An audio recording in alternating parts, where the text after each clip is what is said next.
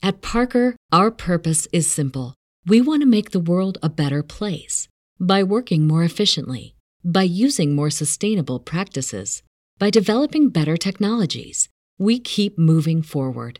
With each new idea, innovation, and partnership, we're one step closer to fulfilling our purpose every single day. To find out more, visit parker.com/purpose. Parker, engineering your success.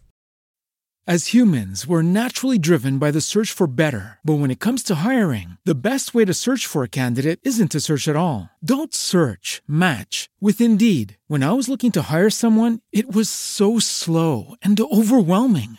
I wish I had used Indeed. If you need to hire, you need Indeed. Indeed is your matching and hiring platform with over 350 million global monthly visitors, according to Indeed data, and a matching engine that helps you find quality candidates fast. Ditch the busy work. Use Indeed for scheduling, screening, and messaging so you can connect with candidates faster. And Indeed doesn't just help you hire faster. 93% of employers agree Indeed delivers the highest quality matches compared to other job sites, according to a recent Indeed survey. And listeners of this show will get a $75 sponsored job credit to get your jobs more visibility at Indeed.com slash podcast. That's Indeed.com slash podcast. Terms and conditions apply.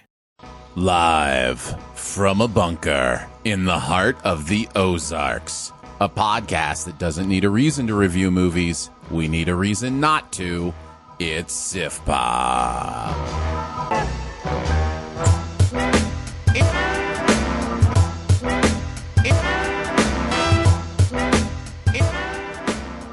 Welcome to Sif Pop Weekly, streaming live most Saturday mornings, or available to download later in your podcast feed, unless, of course, you're a patron. Patrons get perks. Patrons get those perks. I'm a Thomas. I'm your host, Aaron Dicer, and he's smarter than a beaver. It's Andrew Ormsby, ladies and gentlemen. Just barely. Ahoy! Each week we'll chat about movies, TV, and whatever else from the pop culture universe is on our minds. And please welcome our guest this week. He looks like every white homeless man I've ever seen. It's Ian Whittington, everyone. On any other occasion, it would be an absolute joy to be compared to Brad Pitt. But thanks. Is it the beard? What is it? Oh, I've been I've been relishing delivering that one all day long. Oh, I bet. Oh, God. I bet. Thank you Yeah. so much. uh, Ian has given me permission in Oh, my life to kind of, you know, uh, rib him as a friend because Oh, that's his, that's like kind of his love language, right? Yes. Like as in in England, you know, it is tearing each other down is the definition of being being Yes. friends. Absolutely. ways, so, you you 100% arsehole. Yes. So we are here to chat about a couple movies, uh, as reference, Bullet Train and Prey. Uh, we're going to talk Mm. about today, and uh, excited to talk about both of these films. Uh, Mm-hmm. we're also going to do best ever Brad Pitt. How about that career, guys? Um, He's, he's yeah. been in like Dude, one or two movies. Wasn't, wasn't a lot to pull from. I was really Yeah. struggling with this one. well, he's he's new. You know, eventually he'll be in some more stuff. He'll be in You some know, more I, I hope he gets his big break. Yeah. it's not overdue. Uh, then of course we'll do some uh, some buried treasure uh, as well towards the end. But let's not delay. Let's get into these reviews. Let's kick it off by talking about Bullet Train. Talk to me. I am ready. You are getting the new and improved me. Because if you put peace out in the world, you get peace back. I think you might be forgetting what you do for a living. Take the gun. Every job I do, somebody dies. I'm not that guy anymore. Some conflicts require a gun.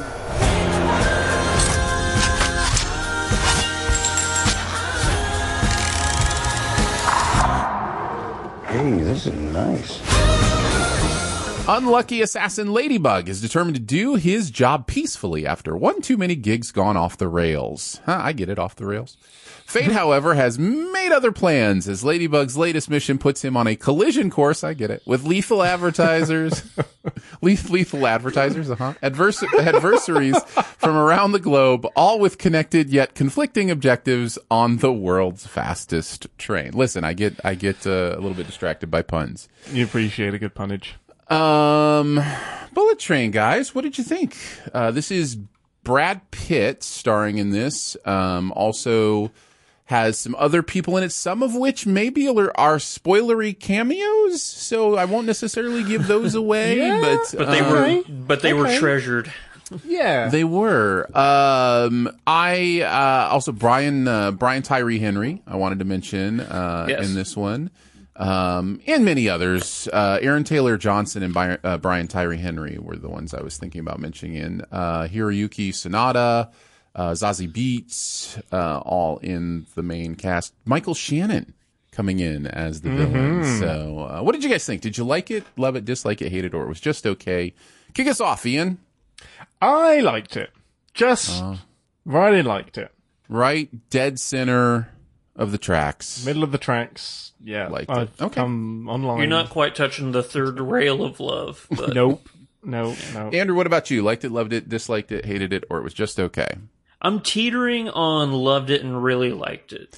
I I would have bet all the money I had in the world that you were in loved it on this one. Uh, this feels so much to me like the um oh what's the movie you always talk about uh loving? The good, the bad, and the ugly. No no no no no no no. It's um is it seven seven psychopaths or uh, Oh, I do love Seven movie. Psychopaths. Um it's it just has that feel of a lot of those movies that that It, it reminds me of.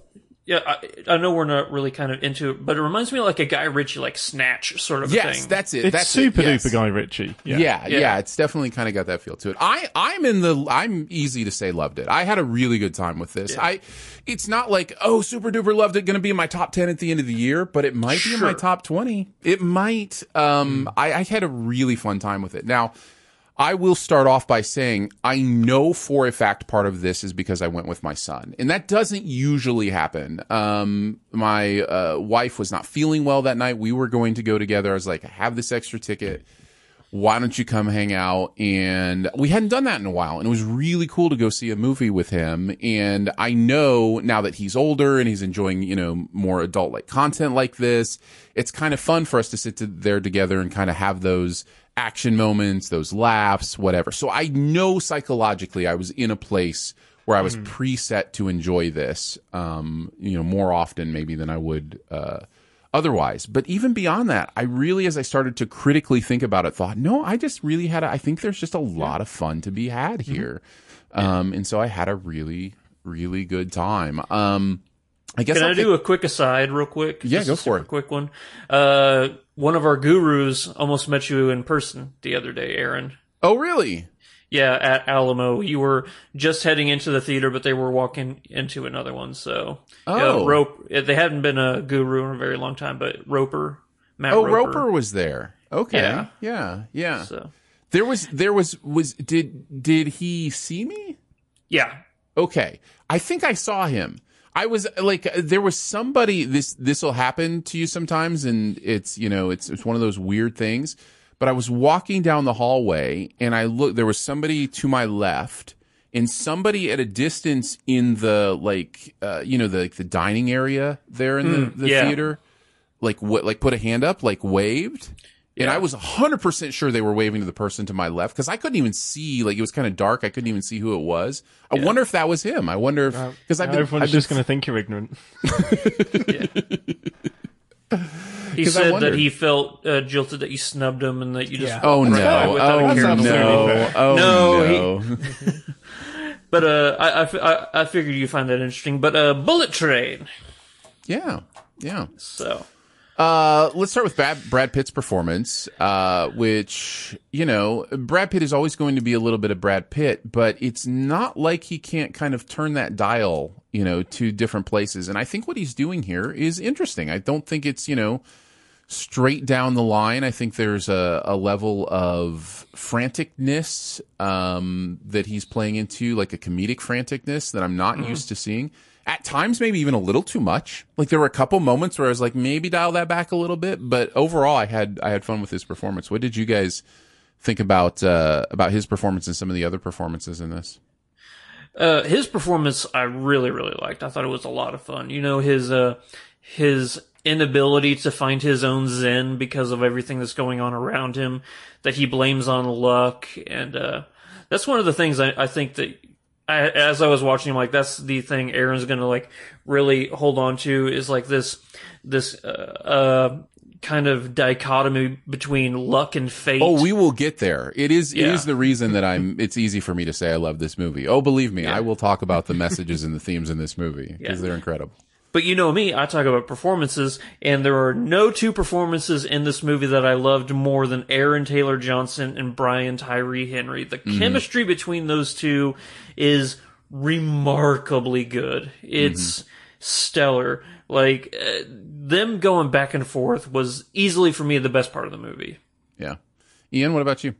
This is one of those occasions where I'm going to sound like I hated this movie just because I didn't like it as We've much all as been you there, two. buddy. We've all Um, been there. I, I had a great time. I had a really, really good time. But for me, just to get my negatives out of the way really quick, some of the the Guy Ritchie lock, stock, snatch humor had me eye rolling and taking me out of the movie as opposed to adding layers to it and adding something enjoyable. It was. I could almost see the writers writing the words and writing the asides and the cutaways and it, it just took me out of the movie so so much. Like, um, it was mainly the stuff between um between Tangerine and Lemon, like the Thomas the Tank stuff, and I the- It's like one of the best parts of the I movie. loved it. okay. By the end of the movie, it totally makes sense. It But- works. It's to set off begin and with- payoff 101, man. Yeah, like it I know, works. I know. the fact that with, everybody on the train has some kind of grounded knowledge of Thomas the Tank just unreal. is so gr- is glorious. apart from the English um, lady that didn't, just called it the wrong thing, and it's like, "You're English? How do you not?" Anyway, um, but no, over like that's that was my only negatives. There's Some of those overly stylized asides, and some of the the water bottle and the the suicide captions that Suicide Squad captions that came in. I was like, "Oh, okay, I'm done now." But other Okay. than that, like I really enjoyed the ride. Like this is my favorite type of Brad Pitt, where he's whimsical, playful, insecure, not necessarily the the Tom Cruise style character that we're expecting. I much prefer him being He's a bit unsure down on his himself. luck like this. Yeah, less Yeah. sure of himself, exactly. Um, yeah, and eventually I did like the, the playoff between Tangerine and Lemon, but to begin with, I just, it's the first half of the movie, just eh. Second half, I'm like, I'm here! Yes! No, they I had will me need a happily from be on an rewatch. island. Sounds I like may you may do. need a rewatch. I may do. You know, it's and I'm they not. had and me I'm not- from line one. I, I'm not saying you can't watch this movie and roll your eyes because absolutely, especially if you get tweaked early, this movie is going to feel overwrought, right? Like it's one of those movies that just it feel i- i- if you're in that mode of seeing it this way, it can feel so manufactured, right? Because I Um, was like completely opposite to you. I was in a bad mood. I was in a terrible, terrible mood when I went in to watch this movie. Mm-hmm. And I think I did get tweaked by the, ah, none of this is original at all. It's all over stylized crap. But Mm-hmm. I did let myself, I think that's what I couldn't get away from the fact that I was still having a good time by the end of it. So I was like, wow, th- I must like this because it's turned me round. Yeah, yeah. It is. It, it has. It's. It's also that you're never bored, right? And that that to me is one of those things when e- even if you do roll your eyes some, you're kind of on to the next thing pretty quickly, and mm-hmm. there's. There is not a shortage of set pieces in this movie. There are so many fights in set pieces and big well moments. choreographed as well, like watchable, Yeah. not jump cutty. Right. And some of the some of them are just outright hilarious, like the flying into the big anime character cushion thing. Mm-hmm. I won't spoil anything else. Just had me rolling. So Although I, funny. I, since, since you mentioned it, can I just ask you guys? I cannot in my brain figure out how I'm how I missed what happens here. But this this character is at the f- the front of a very fast moving vehicle. Okay. Yes. yep. A crash happens Yes. that at least slows down said vehicle, and sends said character Goes the opposite way. Oh, no, he should he should go forward. Yeah, he should go forward.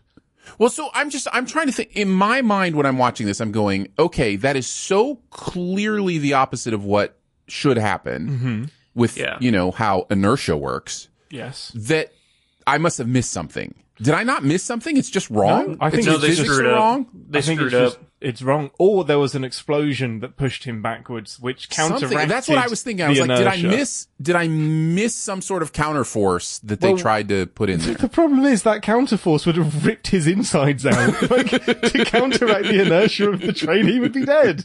But uh, there we go. yeah, yeah. No, because I was thinking the same thing. I'm like, oh man, this looks cool. Wait, Why is But it traveling but if- that way? yeah, but he should. Yeah, no, Isn't I he had the, the exact object same in thought. motion that should be staying in motion right now? yes, exactly.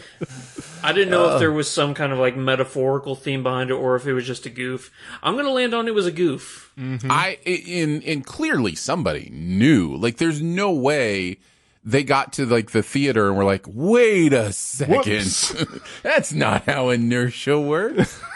Yeah, Uh, one of the things I like, and this will start, this will start to kind of creep me into the themes of this movie, um, and how intricate they are. But, um, but I think will keep us more on kind of the plotting of it. This ha- movie has so many characters and so much going on Too that much. I I never when maybe this is one of your your negatives, but I felt like the movie did a really good job of finding its way when it was time. Like when it was time for me to understand something, I understood it. Mm-hmm. I never felt confused in a way where the movie uh, thought I understood something. Does that make sense? I was confused, Yeah. but I think I was confused at points where the movie's like, yeah, yeah, you're supposed to be confused right Yeah, now. I We'll agree. get there, yeah. um, kind of thing. my my thoughts on it were, and this is honestly my only negative is, I understand everybody's role as to why they are on this train.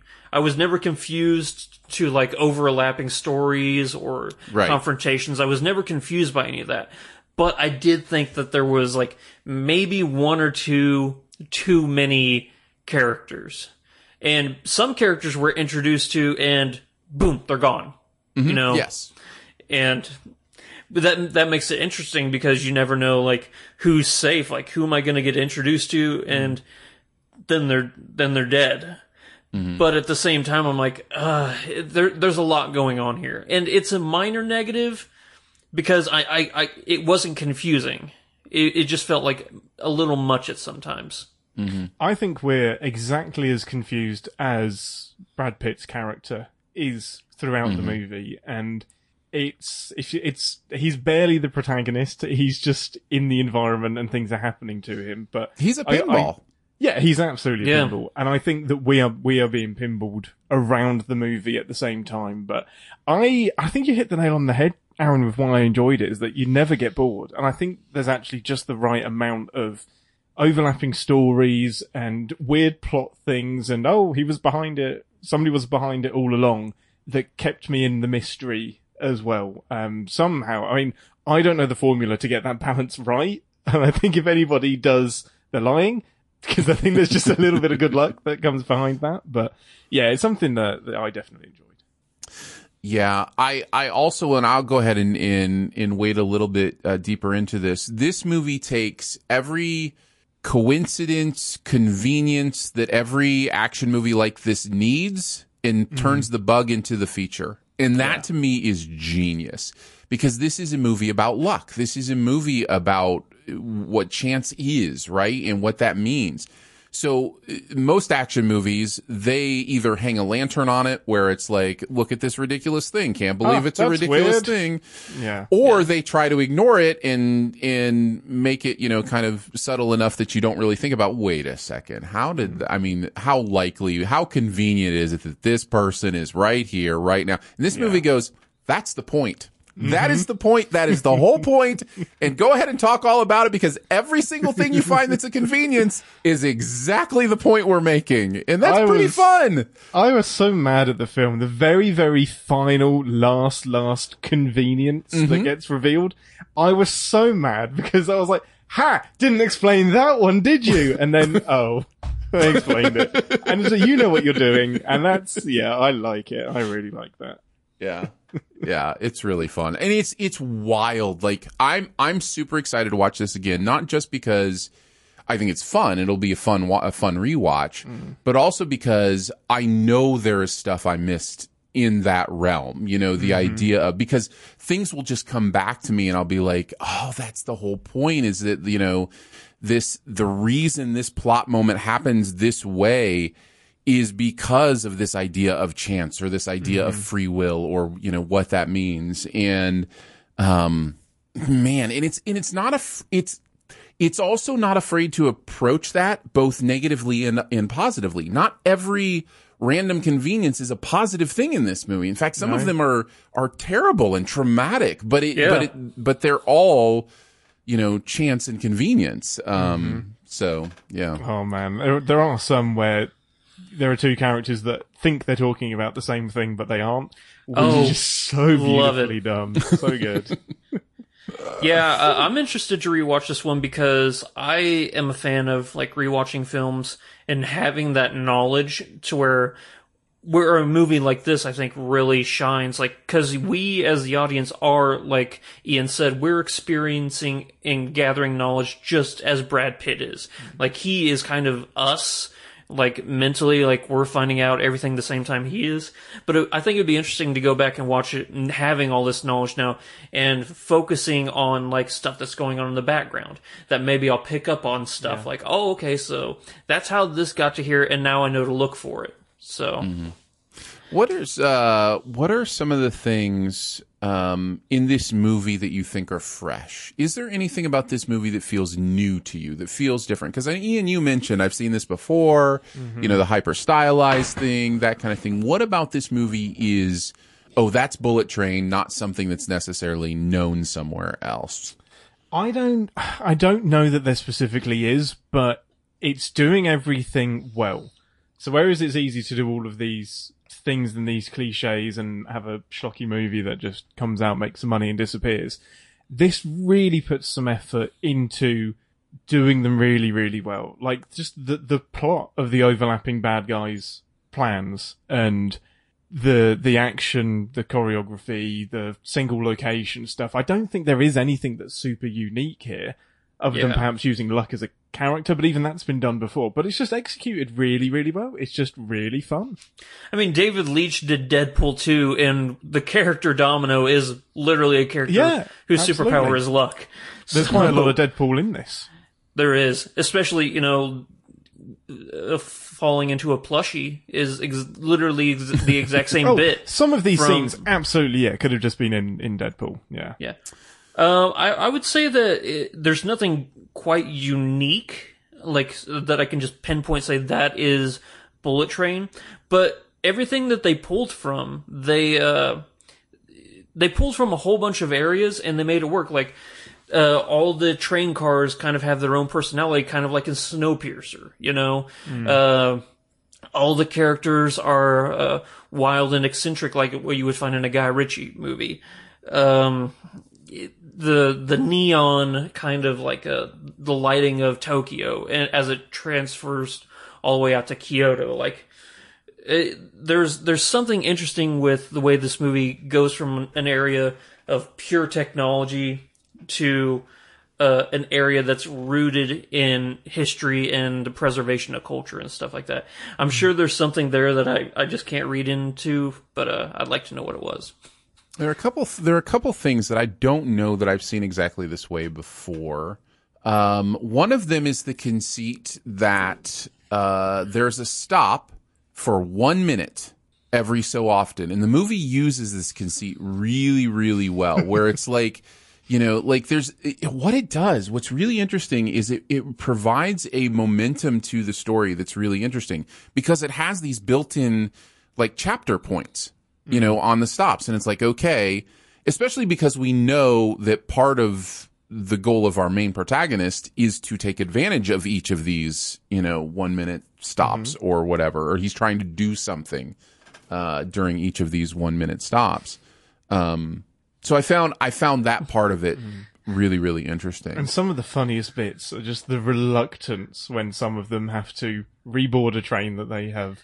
Oh mm-hmm. yeah, They are yeah, happily leaving and are just like, Really? well, I guess I got to get back on. yeah. But every single time it felt organic. It felt like, how are they get, like, now that he has the thing that he needs, why doesn't he just walk away? And I believed every single time that he Why was he un- why he was unable to leave the train. Yeah. Right. Yeah, hundred percent.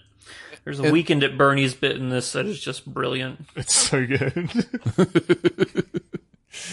The other part that I don't know I've seen anything specifically like uh, in this kind of thing is the idea that there is the movie also turns a bug into a feature because there is something you ask when you watch a movie like this is what what what about all the collateral? Right? Like this is a train where there's a lot of people on and this movie actually addresses why there's less collateral Yeah. as the movie progresses and i thought that was really smart. Like really interesting is I am it's there are two tropes that I am done, done, done, finished, done with. It's explaining collateral damage, which I am just I'm fed up of doing it. I just it, ever since Man of Steel, we've seen this just get worse and worse and worse. Mm-hmm. The other one, and I almost launched my remote at the TV when I started watching Only Murders in the Building, because it's this two months ago thing. And I just, I'm done with it. I don't need you to jump me into the action and then two weeks earlier or two months previously me. And there's so in medias much res. I'm Yeah. just so done with it. Es- Especially with, this isn't the only murders in the building show, but especially with that. Cause I was like, didn't have some confidence. Just start your show where you start your show. Grr. so i'm forgetting Linear did this start storytelling in is a medias rarity res now. No, it didn't start, but it has these cuts backwards and Well, cuts back. I mean, I flashbacks I'm are just- different than in, in medias res. In medias res is literally starting your movie with, I bet you're wondering how I got here kind of stuff. You Mm-hmm. But know, there were like, some of those littered throughout. There are too many for this grumpy man. I wanted to stay so on the you're ta- what you're talking about is a nonlinear timeline. What you're talking about is Yes. nonlinear Yeah. storytelling. a little And bit that too is- much of that. that is this it's very pulp fiction right like it's Mm-hmm. it's very which is kind of the movie that really put nonlinear storytelling Yeah. front and center and said you know um This you would make it make make sense in as you're watching yeah. Yeah. right yeah yeah and there is a little bit of that here for sure um Mm-hmm.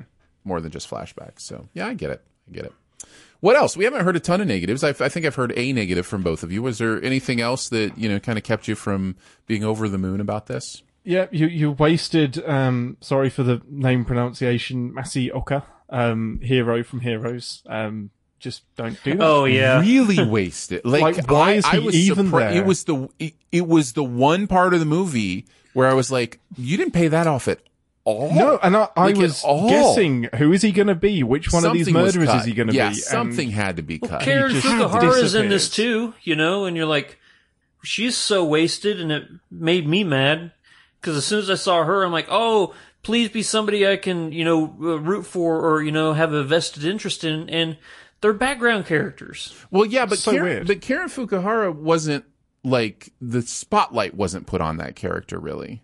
Mm-hmm. It was it was part of a specific scene in a specific fun way. I thought, but the the spotlight was I I felt like the movie said pay attention because. It wasn't because it wasn't the one thing. It it there was a callback, like it brought it back once, and I was like, okay, Mm-hmm. you've brought it back, so now you're going to pay it off with the third time, and there was just nothing. especially especially with the conductor who can be everywhere at once. Like he is perfectly poised to Mm-hmm. have access to places that no one else does. Um, it's Yeah, I bizarre. feel like it's almost something's like missing. he was he just happened to be in the area, and it was like, oh hey, do you want to come on set for for a day? Um, Mm-hmm. it's yeah, so disappointing. Yeah. Uh, other negatives? Not really. I mean, Maybe I did love it. I can't think of it. it's a bit Maybe long. did it did it just not go to that next level for you, Ian? I think it was in a bad mood. I think I, I was in a bad mood, and as a rule, like the the Guy Ritchie style of movies, I love The Gentleman. Like that, I'll watch ten times a day. But Yeah. the Lock, Stock, and the Snatches, and that kind of this the Cockney backwards and forwards banter does my nut in, and maybe that is a cultural cultural thing. Maybe I've just grown up with it too much, but that um. Oh yeah, tangerine. Yeah, it's not very good, is it? Yeah, no, it should be a lemon. Well, a lemon isn't very professional. I was like, oh, it's a fruit. Yeah, do you mean like the fruit? That I did love everybody's code names. fruit joke just was lost. was like, Can we move this along? Ladybug makes perfect sense, especially that.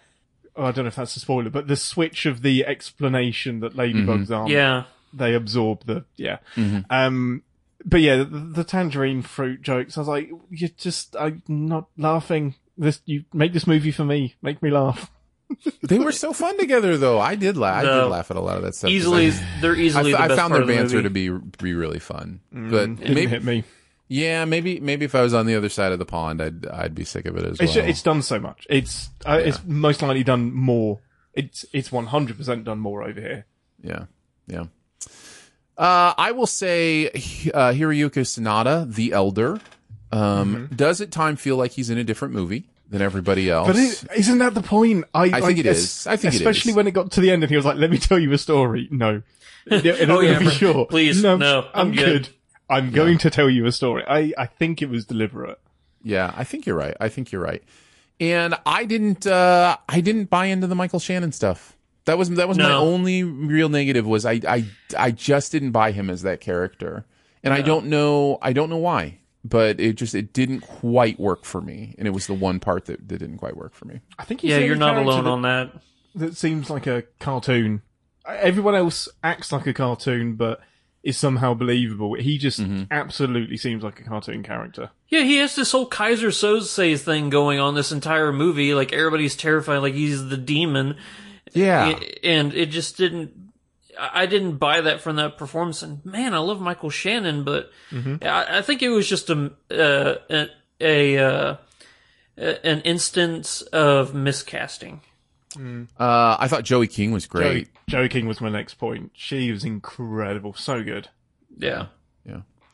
Uh, one final thing. What do you got? Anybody got anything else they need to say? There is a mid-credit scene which I it's even weird calling it a mid-credit scene because it's like five seconds after the credits start. It waited until I stood up to start. Like, I, was, I was like, "You, The, you the knew it. projectionist has a button, Yes. and they just wait for Ian. Uh huh. Absolutely. Just enough for me to embarrass myself and then reluctantly sit back down. yeah, yeah. Uh, Ian, did you have anything else you wanted to mention before we move on? My my favorite my favorite thing. Hey Aaron, guess what was in the trailer?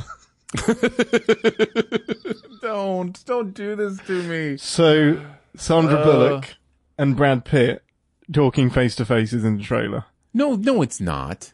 No, it's that's a big. That's yeah, but the it big. is. That's the big yeah, but final. It is. Yeah, but it is. I thought, it was, Why? I thought it was funny. Brad Pitt cameos in a movie with two people, and then said people decide to say, Well, to this cameo is my one final thing. This is what I was going to say for my one final thing. cameos. I have a feeling that the Lost City and Bullet Train were filming near each other Oh, uh, yeah, when they think? were when they were filming. Yeah. Um, just have a just have a distinct feeling that uh, that that was the case.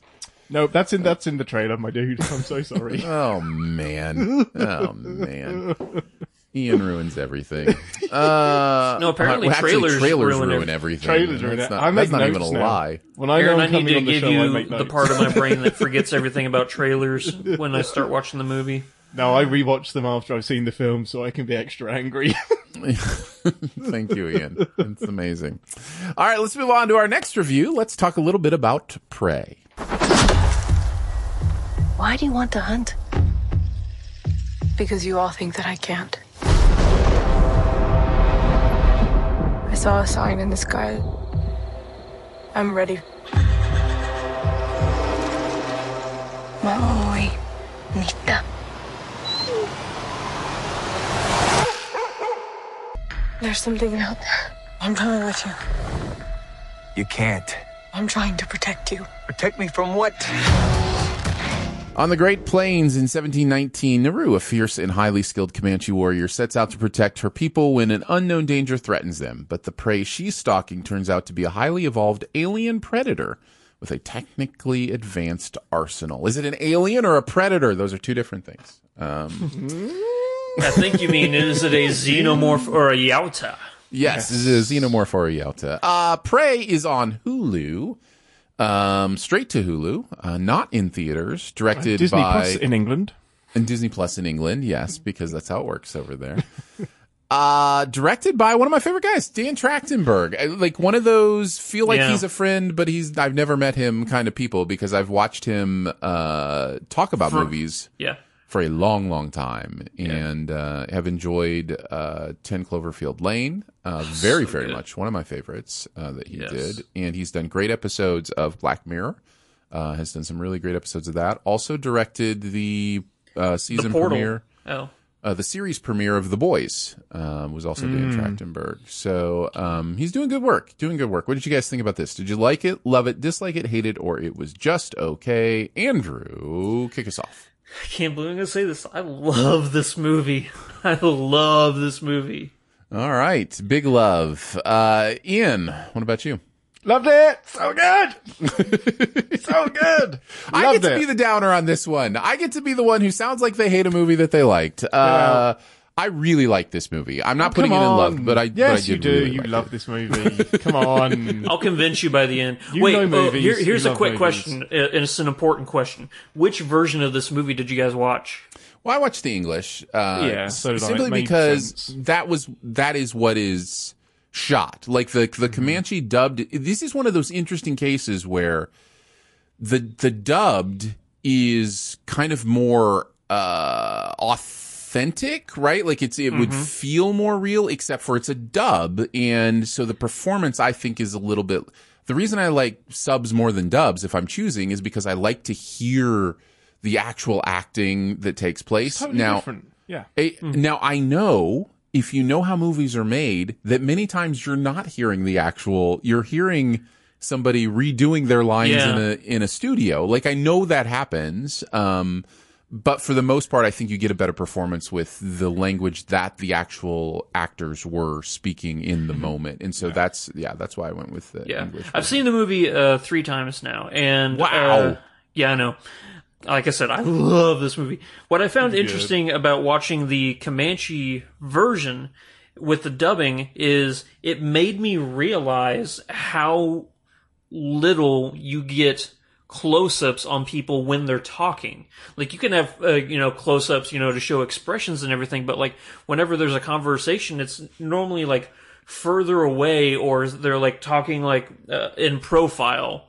And it makes it to where whenever the Comanche is being dubbed in, you can't really notice because you don't get that uh, uh that uncanny, you know, like lips are talking, but the the the enunciations are matching up with the lips and stuff.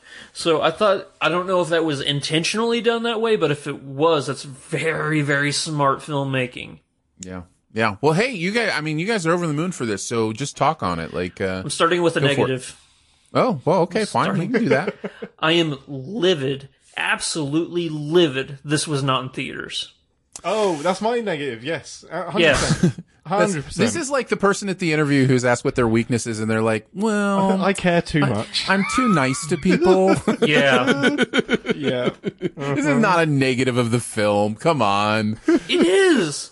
It, okay, it's an it's a it's a negative of the uh, what would you call it? The uh, distribution of the film and right, the lack sure. of confidence yeah. that uh, that the uh, parent company had in their property. Because as I'm watching this movie, I'm like this screams to be roars to be on the big screen you know like It's there are some uh, I'll just say this right now some of the best choreographed fight scenes I've seen all year are in this movie Mm-hmm. and I'm upset that I didn't get to see them on a big screen Well, it's not just the fight scenes either. Um, visually You it's beautiful Just some of the establishing shots are gorgeous. yes, Yeah. there's So there's pretty. some real, be- and they're all they're all evocative in exactly the way the movie wants them to be. You know what I mean? It's not just you know painting a frame just to be artistic there's there's the idea that everything is about story everything is you know helping you understand the character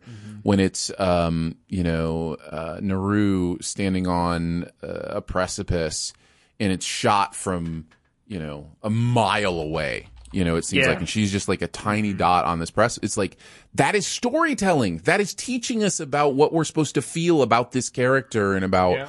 the world that she's in and, and what she's up against. Um, so yeah, I just, I, I, I'm always blown away by how great a storyteller Dan is.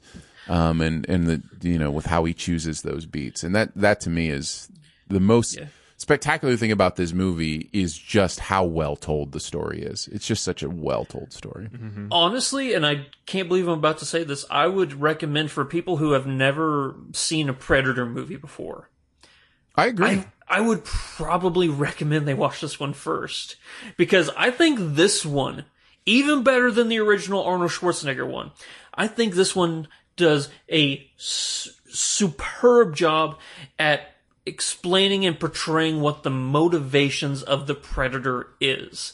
You mm-hmm. see as this movie progresses, you see the predator, which I'm assuming is one of, if not the first, like Yautja to ever land on Earth, because their technology is way more primitive than mm. what we That see was in a the nice in- touch. yeah.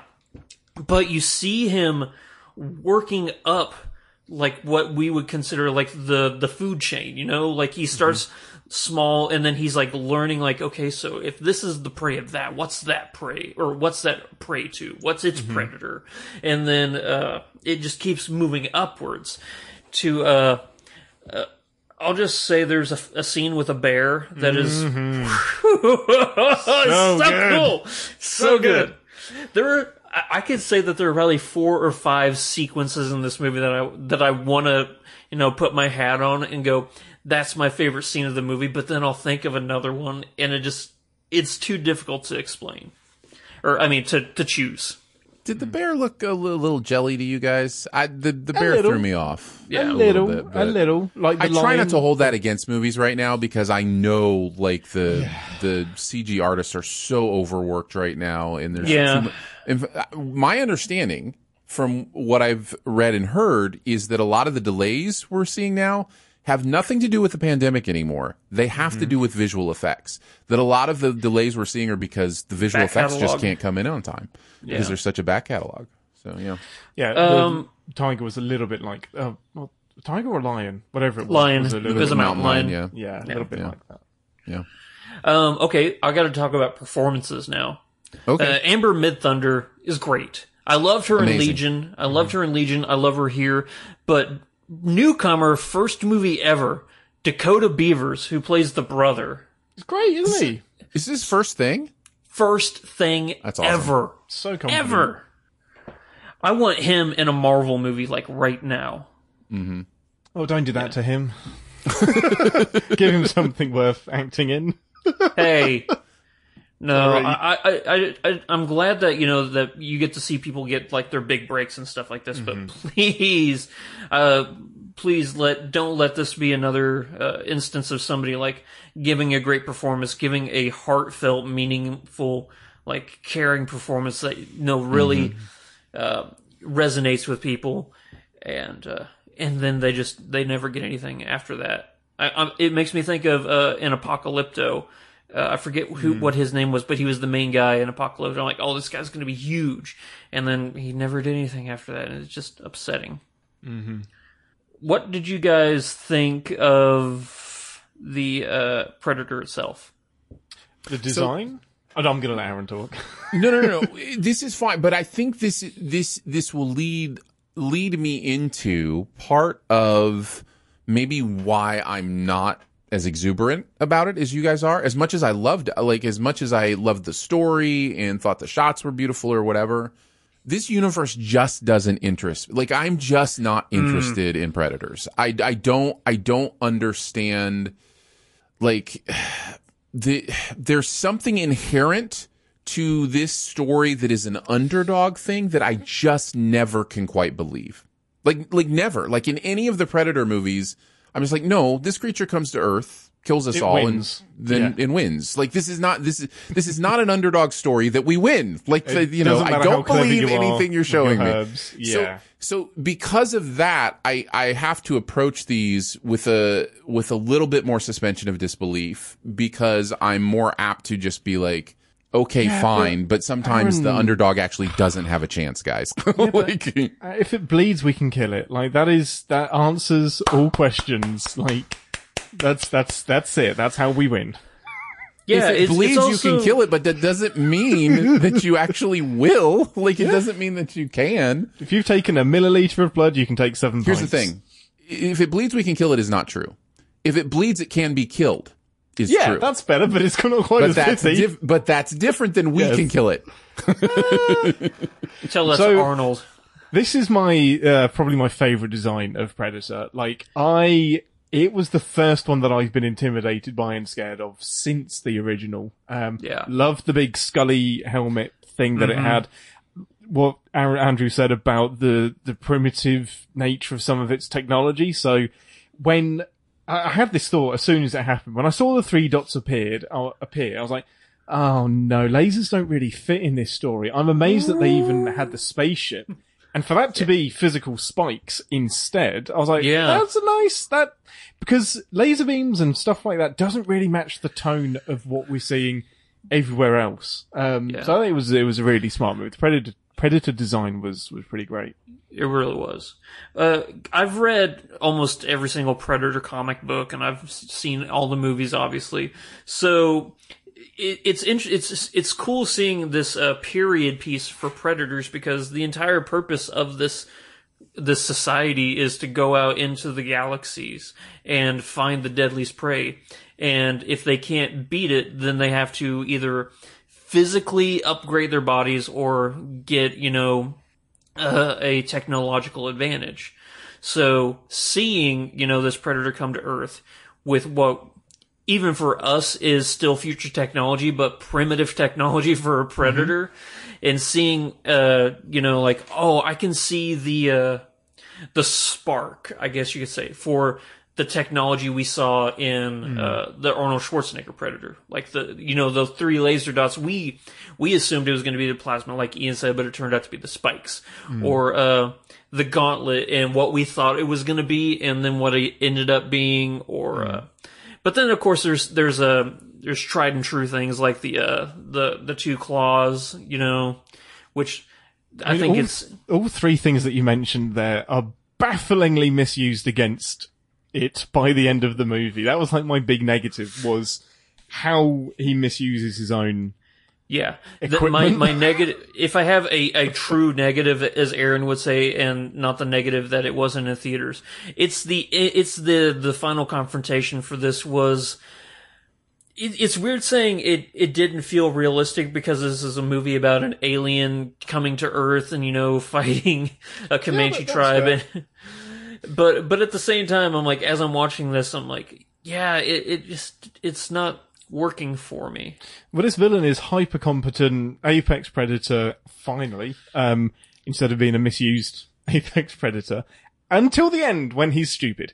Like it, it's it's that, and it kind of has to be like that, or else there's no way that she really don't think- wins. I don't it's think a little he's bit stupid. too much. It's a little bit, and I think you're about to say this, Andrew. Like the other side of it, it's a little bit too much. He's stupid, than she's smarter. Like, they, like Yes. it's supposed to be she's smarter, but it's just a little bit too much. He's stupid. yeah.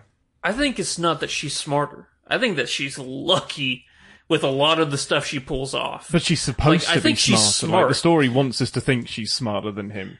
Yeah.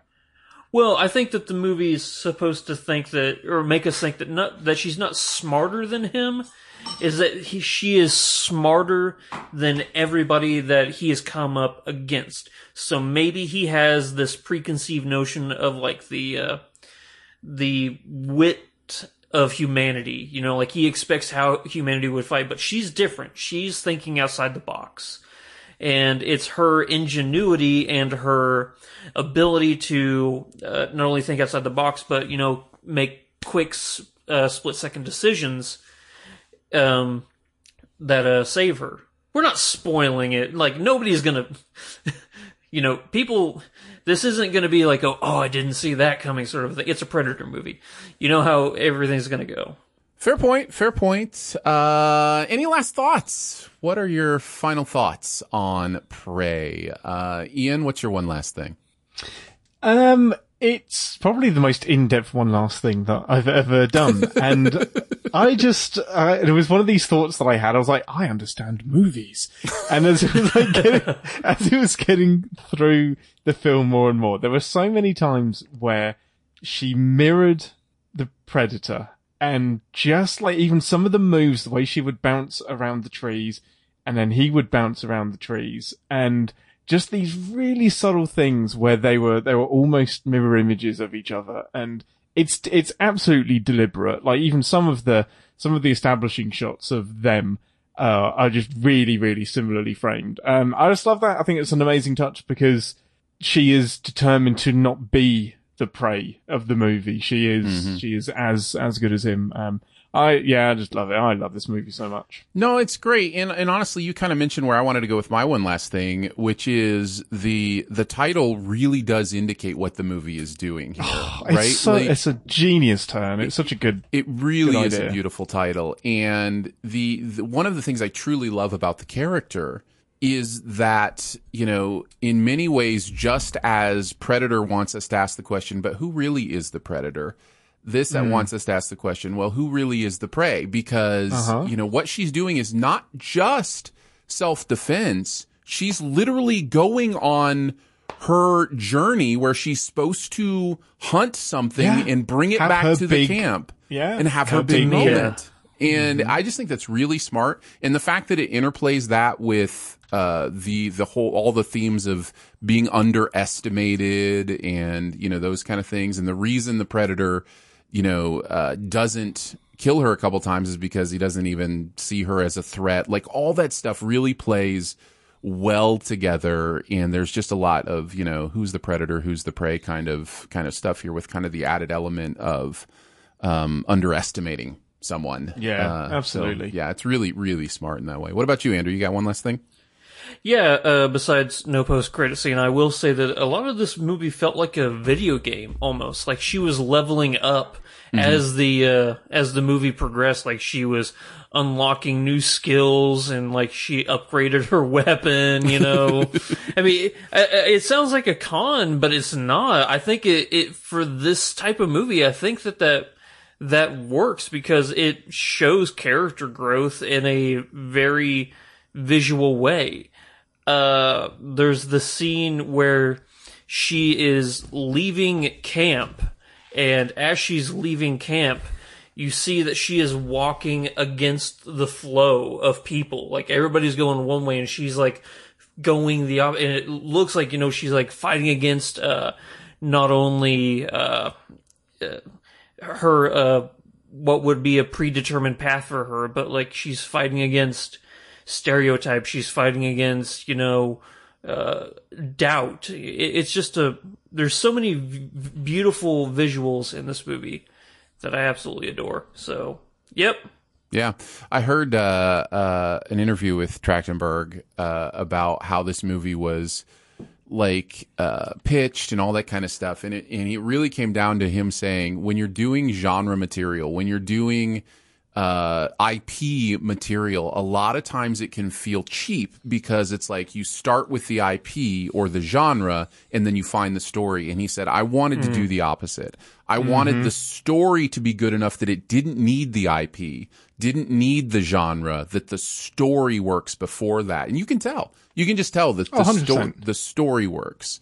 Um, so, yeah. One of the weaknesses of this movie is that it is a Predator movie because it kind of took me out of it because it's so like authentic and like well, that's what done. I literally I'm like, said that. That oh, was literally an one of my first cons was that it's in the Predator universe for me. Yeah. Um, so yeah, I'm I'm totally with you. You well, just- there, we can never be happy. we never, never. No, there you go. That is Prey. It is on Hulu. Uh, if you want to check And it Disney out, Plus. and maybe or disney plus across the pond or, or Disney Plus slash Star or whatever it is in some. Is cases. this well? I guess technically in the UK that would mean this is like one of the first like brutally gory. Well, it, wait, is Deadpool on Disney Plus?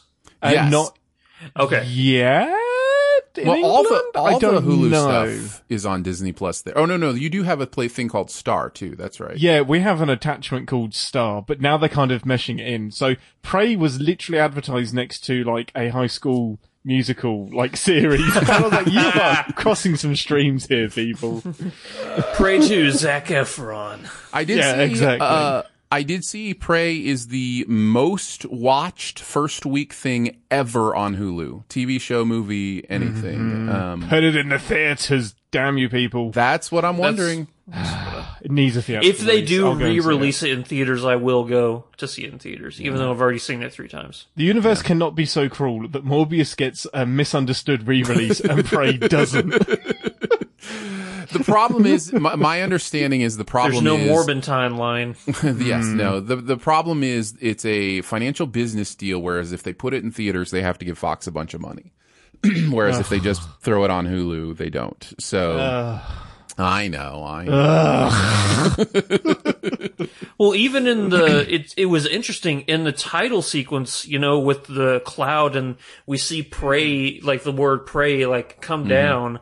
You, it actually has like the uh the production companies posted with the title and if you think about it, you don't ever see that really. No, it switches normally you just see the like, title three of the movie, not 20th Century Fox presents Mm-hmm. Prey in association with Hulu and blah blah blah blah blah. yeah. Does it say Fox or does it just say 20th Century Studios? 20th century television, I think, or whatever it is now. Yeah. Yeah. Even though I've seen it three, I, I just remember the that point, there though, was isn't it? Like it goes Yeah. by so quick deliberately. yeah. Well, there you go. Uh, let's move on. But before we do, just a big thank you to our SIFTPOP members. Thank you for keeping the show going and supporting us. It really means the world to us. Uh, we had a little bit of a conversation about some of the stuff going on in the business streaming world with all the Warner uh, news that was coming out for our uh, bonus podcast for our SIFTPOP members. So if you're interested in checking that out being a SIFTPOP member, go to patreon.com slash SIFTPOP. And uh, thank you. Thank you for even checking it out. We appreciate it. At Parker, our purpose is simple. We want to make the world a better place by working more efficiently, by using more sustainable practices, by developing better technologies. We keep moving forward. With each new idea, innovation, and partnership, we're one step closer to fulfilling our purpose every single day. To find out more, visit parker.com/purpose. Parker, engineering your success.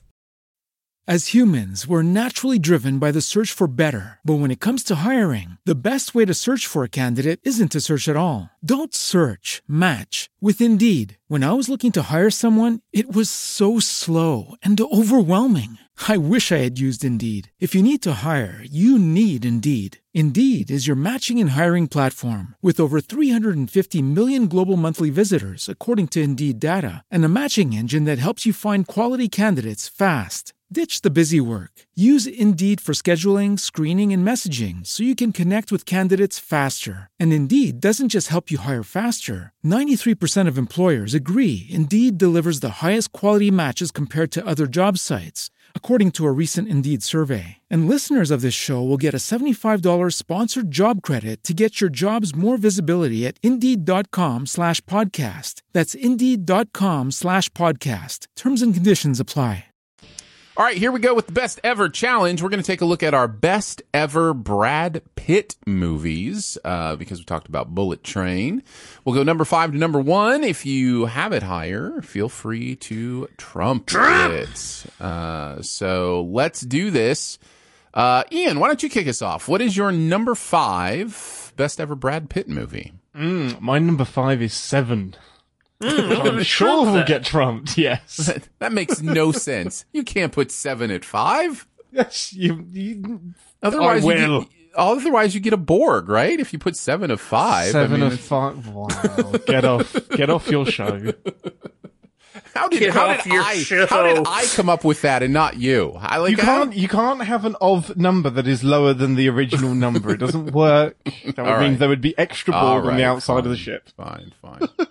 uh, I will go next. Uh, my number five is Twelve Monkeys. Um, I really, really enjoy this movie. Um, this is the first time travel movie I went, okay, let's go. I like, you know, where I wasn't, my brain didn't break because the movie's no, is just like, it believes in a linear idea of time travel. In other words, any, any time travel that has happened always has happened and there, it doesn't change anything. It always has Kind of the been. only one that makes sense as well. really, I mean, to our Either brains. that or for it's the sure. only one that our brain can, you know, Right. process. yeah. Right. Yeah. Mhm. Yeah. So I remember thinking, oh, I really dig that. Plus, it's weird. It's different. Like it's a very different kind of movie. Um, So You know, slimy.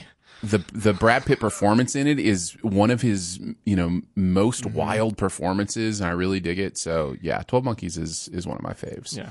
Um, so that is my number five. Uh, Andrew, what do you got at number five? I'm gonna go with Snatch. We talked about it earlier in the show. Mm-hmm. Um, yeah, I uh, this is probably my favorite uh, Guy Ritchie movie. I think it's perfect. uh, we were talking earlier about like a perfect casting and stuff like that. Uh, and I think that this is a perfectly cast movie. Everybody is just absolutely amazing in the roles that they are set for. And I think that more people need to see this movie. Uh, The story, I love this spider web, how everybody's stories are intertwined. It's, it's a great movie. It's Very very funny too. Snatch in at number five for Andrew. That brings us to our number fours. Ian, what do you got at number four? I feel like this is on every single best ever list that I ever do. It's burn after reading, and it just, it, I think it's been on three of my like my last four or something. I've been on the Um, show four times and it's been on my list every time. Yes, I've been I on the get it. show It's a great five movie. times, and it's been on seven. Um, yeah, no, I- exactly. Yes. I yeah no I love this movie and it's one of the it's the first Brad Pitt for, bleh, the first Brad Pitt performance that I watched and thought he's doing something other than being Brad Pitt like he's being a complete like goofball in this film and just a zonky half brain gym instructor that just tries to floof his way through the movie um and just yeah it's really really interesting I was used to the Ocean's 11 style of Brad Pitt um but overall this movie is just it's so good. It's so good. I don't know what we learn from it at the end, but we just learn not to do it again, I guess. I got a, I got a question for you. Um, I'm looking at my list here of movies and honorable mentions, and uh, uh, Ian said something that I think we need to talk about just real quick. Uh, he's not being Brad Pitt. You know, if you, I'm looking at my list, and every single one of these roles that he's in, I think that he's a well-defined character. Like he, he's not just a uh, a handsome face. You know, he's uh, he's a remarkably handsome face that has talent, and he can he can pull off different roles. Like every single one on my list here is different. Is a completely different character than the other one. You know, it's interesting. We've had this conversation before about this thing we want from actors to like do a transformative performance, right? And I think Yeah. I specifically have talked even recently about how I think that's a, little bit unfair because mm-hmm. acting isn't necessor- necessarily about transforming, it's about portraying, right? So there's this thing that gets said about certain actors, like I'm going to say Bruce Willis or uh, even um, you know, uh, to uh, Kevin Costner is probably a great example, right? That it's just like uh, Kevin Costner is Kevin, Kevin Costner and every single single thing he does is said like a negative. But the thing about Kevin Costner is he's really fun to watch. He's really charismatic. Like that's okay, you know, like it's It comes down to believability. Correct. Do you believe the performance that Authenticity you're and seeing? believability of the performance. Now, there are different types of actors. There are definitely, um, you know, character actors who can absolutely transformed. Daniel Everybody, Day- not everybody can be a Daniel Day Lewis. yeah, Daniel Day Lewis, Meryl Streep, Philip Yeah. Seymour Hoffman. You know, there there are these Jared Leto. there are these transformative actors that really do become another person, uh, to steal a line from Master of Disguise. Uh, but, but for most actors, it really is just kind of putting a spin on your own personality. And I think that's okay. And so while I kind of agree with both of you, because Brad Pitt really does have that same kind of character quality to most of mm-hmm. his roles, but he's still putting a little dial spin on it to, you know, for most of them to do something a little bit different. But I get what you're saying because he really turns that dial quite a bit here, mm-hmm. um, you know, towards the goofball energy and, and that kind of thing. So, mm-hmm. yeah. yeah, definitely. You're not going to get any flack from me for putting Burn After Reading on your No, list. Burn After Reading is ad- great. Adore this movie. So good. Uh, on to my number four, which is mm, a recent movie. Once Upon a Time in Hollywood is my number four uh, Brad nice. Pitt movie. Um, this movie's great. This movie's just stunning. Still need to find seven hours to watch it. I haven't had time, haven't had a chance. well, uh, well, find I- five hours and then watch all seven hours. Uh, Okay, every yeah, five that- hours. nice. Yeah. I uh, I just recently rewatched this movie, and I've seen it a, a couple times now. And while my negatives on the movie still stand, that I think it is too long, and that parts can be cut, my love for it is increasing, Yeah. and I'm really, really starting to enjoy it. Like the payoff at the end of this movie is so satisfying It's and so good. Yeah. yeah. I just, and and it's the most, to me, it's the most clear of his kind of revisionist history movies Yeah. where he likes to take something and then you know basically he basically is turning movies into a time machine because they are and I love Mm. this idea and he's like well if I'm in a time machine let's change some stuff you know what I mean and it's it's like it's a really interesting way to process that I'm Um, kill Hitler. right that Yeah. literally yes uh so Hold your horses. We'll get there. We'll get there. Calm down. So, so I love, I think this is the clearest example of the joy of that idea. You know, um, yes, there's some Tarantino brutality in it. Yes, that's here, but there's so much joy in this movie that I don't see in a lot of his movies and just a, a, like a love of life. Uh, overall, that seems really interesting to me that I don't know that I've I've seen necessarily in the others. So yeah, I really dig Once Upon a Time in Hollywood. Well, That's also this. bumped it up my list. I'll have to Yeah. get it Well, on. also the era that this takes place in just screams Tarantino. sure, So yeah, yeah. definitely. Uh, All right, uh, My your number number four, four. Andrew. seven. There you go. What a happy, happy, delightful movie. It was in my honorable mentions. Talk about loving life. Yeah, exactly. I mean, it's like Christmas. What's in the box? Oh no, no, no, it's Andrew, not. no. No. yeah, uh, the movie's horrifying. It's vulgar. It's it's grotesque, but you can't take your eyes off of it. Yeah. It's it's captivating. Uh, Fincher is a genius. Yeah, yeah, I agree. Um, all right, on to our number threes. Kick us off, Ian. What do you got at number three? Inglorious Bar Stewards. Um, yeah, speaking of revisionist history and um, Tarantino and stuff, yeah, I love this movie. I love Brad Pitt in Did it. you say Inglorious Bar Stewards? Yes, Bar Stewards. this is this Yeah, is what that's what that, that's why I, that's why I didn't trumpet uh, Inglorious because I do, I've never heard of Inglorious bar stewards. so, that is what my parents would say when they would get cut off in traffic. You're like, you bar steward. oh, I like it. whenever you were a kid and they had to like change Exactly. curse words. Right, oh, yeah. The Mother near Hubbard. swears. parents, Bar my parents didn't do that. Yeah. so you're trumping it, Andrew? wait, you You've trumping got me? yeah, I'll, I'll, I'll trump, trump right. bar stewards. I wondered if Yeah. you might. Uh, my number three. Uh, this is where I have Fight Club, uh, which I thought might get trumped at number Oh, three. son, you best believe that's getting trumped. Okay, that's what I figured. Uh, Andrew, what's your number three? True romance. Ooh. I need to watch this again. It's been way too long since I've watched this movie. I know. I just got Everybody- the 4K version and I haven't put it in yet. So Save Really? it when I come to visit because I've never yeah, watched it. all right, Yeah, we'll let's do it. We'll do it. We'll Yeah. do like uh yeah, we'll do some Tarantino fun. Although Ian, when are you technically, back? technically, True Romance he didn't direct, but he was Yeah, he wrote, Uh, didn't Quentin he? Tarantino wrote it. It was uh, Tony Scott that directed yes, it. correct. Yeah, Yeah, I'm back on the 9th of August, so that will. Wait, no, that's not right. 9th of September. well, I That missed is in my the past. flight. Okay. Well, you'll be just in time for my thirty sixth. We'll have to go out. yes, let's do it. Um. Yeah. Uh, the interesting thing about True Romance, besides the fact that everybody and their mother who was ever famous is in this movie, is the fact that you have everybody and their mother who was ever famous in a movie, and they don't try and fight for you know like to be the biggest name on screen. They all they all know their role and they all try to serve the greater purpose of the movie, and it's it's a wild, fun movie. yeah, yeah. Like I said, I need to watch it again. My recollection, I watched it at a time where I wasn't watching a lot of violent, cursy movies. Like they just weren't, you know, high on my Yeah, radar and so i remember uh being put off by a lot of it but thinking it was it was really entertaining um it's- but It's funny because I almost didn't put this movie on my list because I forgot Brad Pitt is in it.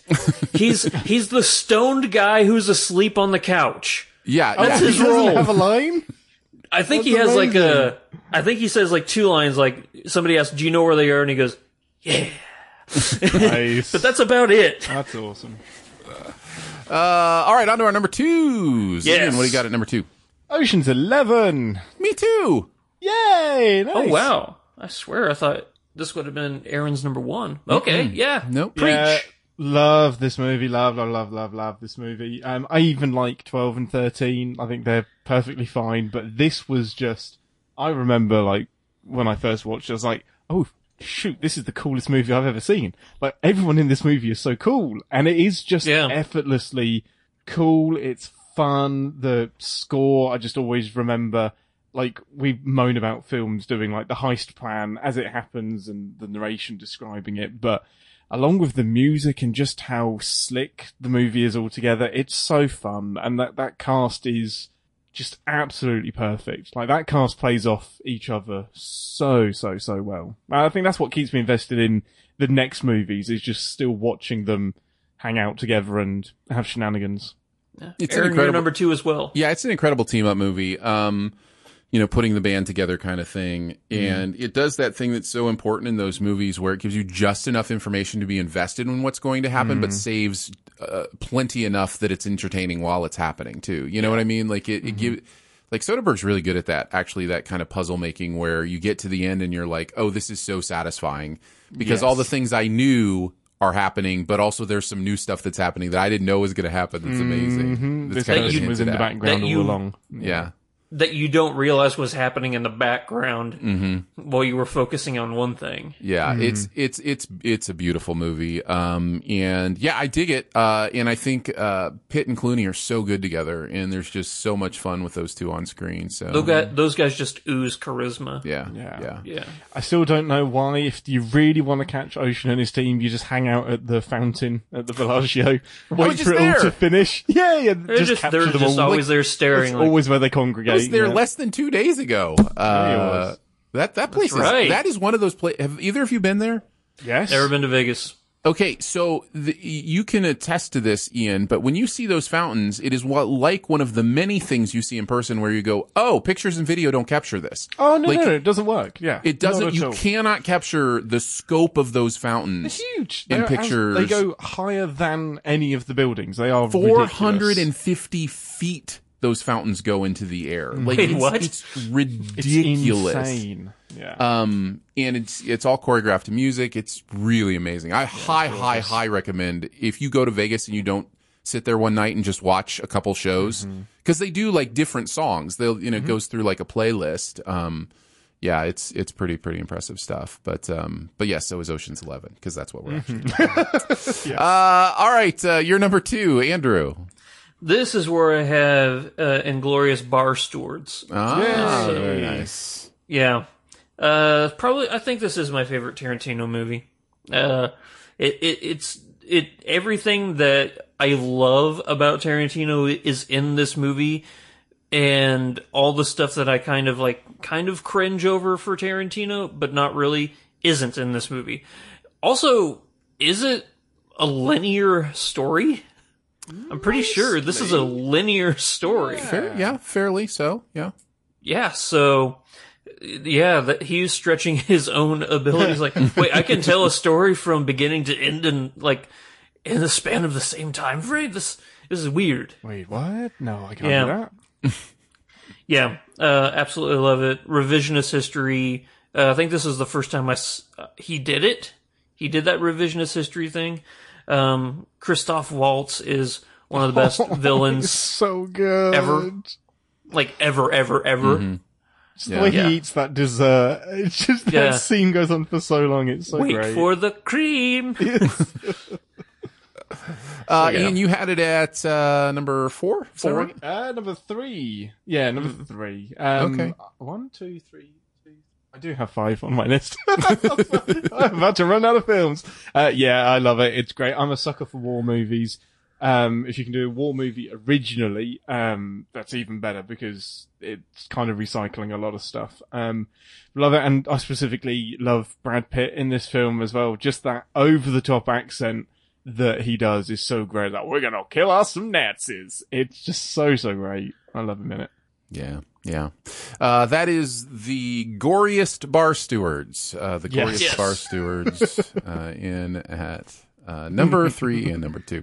All right, on to our number Speaking one. of bars, though, that bar scene is one of the greatest uh, scenes in film history. You're not wrong. You're not Uh-huh. wrong. Also has one of the greatest opening scenes in film history too. Um, Oh, yeah, it's a, yeah, that, that opening Tension. scene's just as tense as the uh, the most you ever lost on a coin toss from No Country Mm-hmm. for Old Men. Those are like two share. Like I can't breathe right now. yeah. Uh, number ones, Ian. What do you got? Number one Brad Pitt movie. Uh, the Big Short. Um, probably some recency bias because I only saw it a couple of months ago for the first time. Um, I love this movie. I hate this movie. I love owning a house. I hate owning a house. I love capitalism. I hate capitalism. but I love Brad Pitt, and he is. Again, this is one of those unique roles where he's so subdued. Um, just a fascinating character that is, I'm sure, an exaggerated caricature of a real person, but yeah, this movie is horrifying. It's great, and it has Margot Robbie in a bathtub. it does. It is that movie. uh, all right. Uh, I guess we're on to my number one. Uh, Yep. I have Moneyball at number one. Um, I need to Wow. watch this. yeah. Do you This- like sports?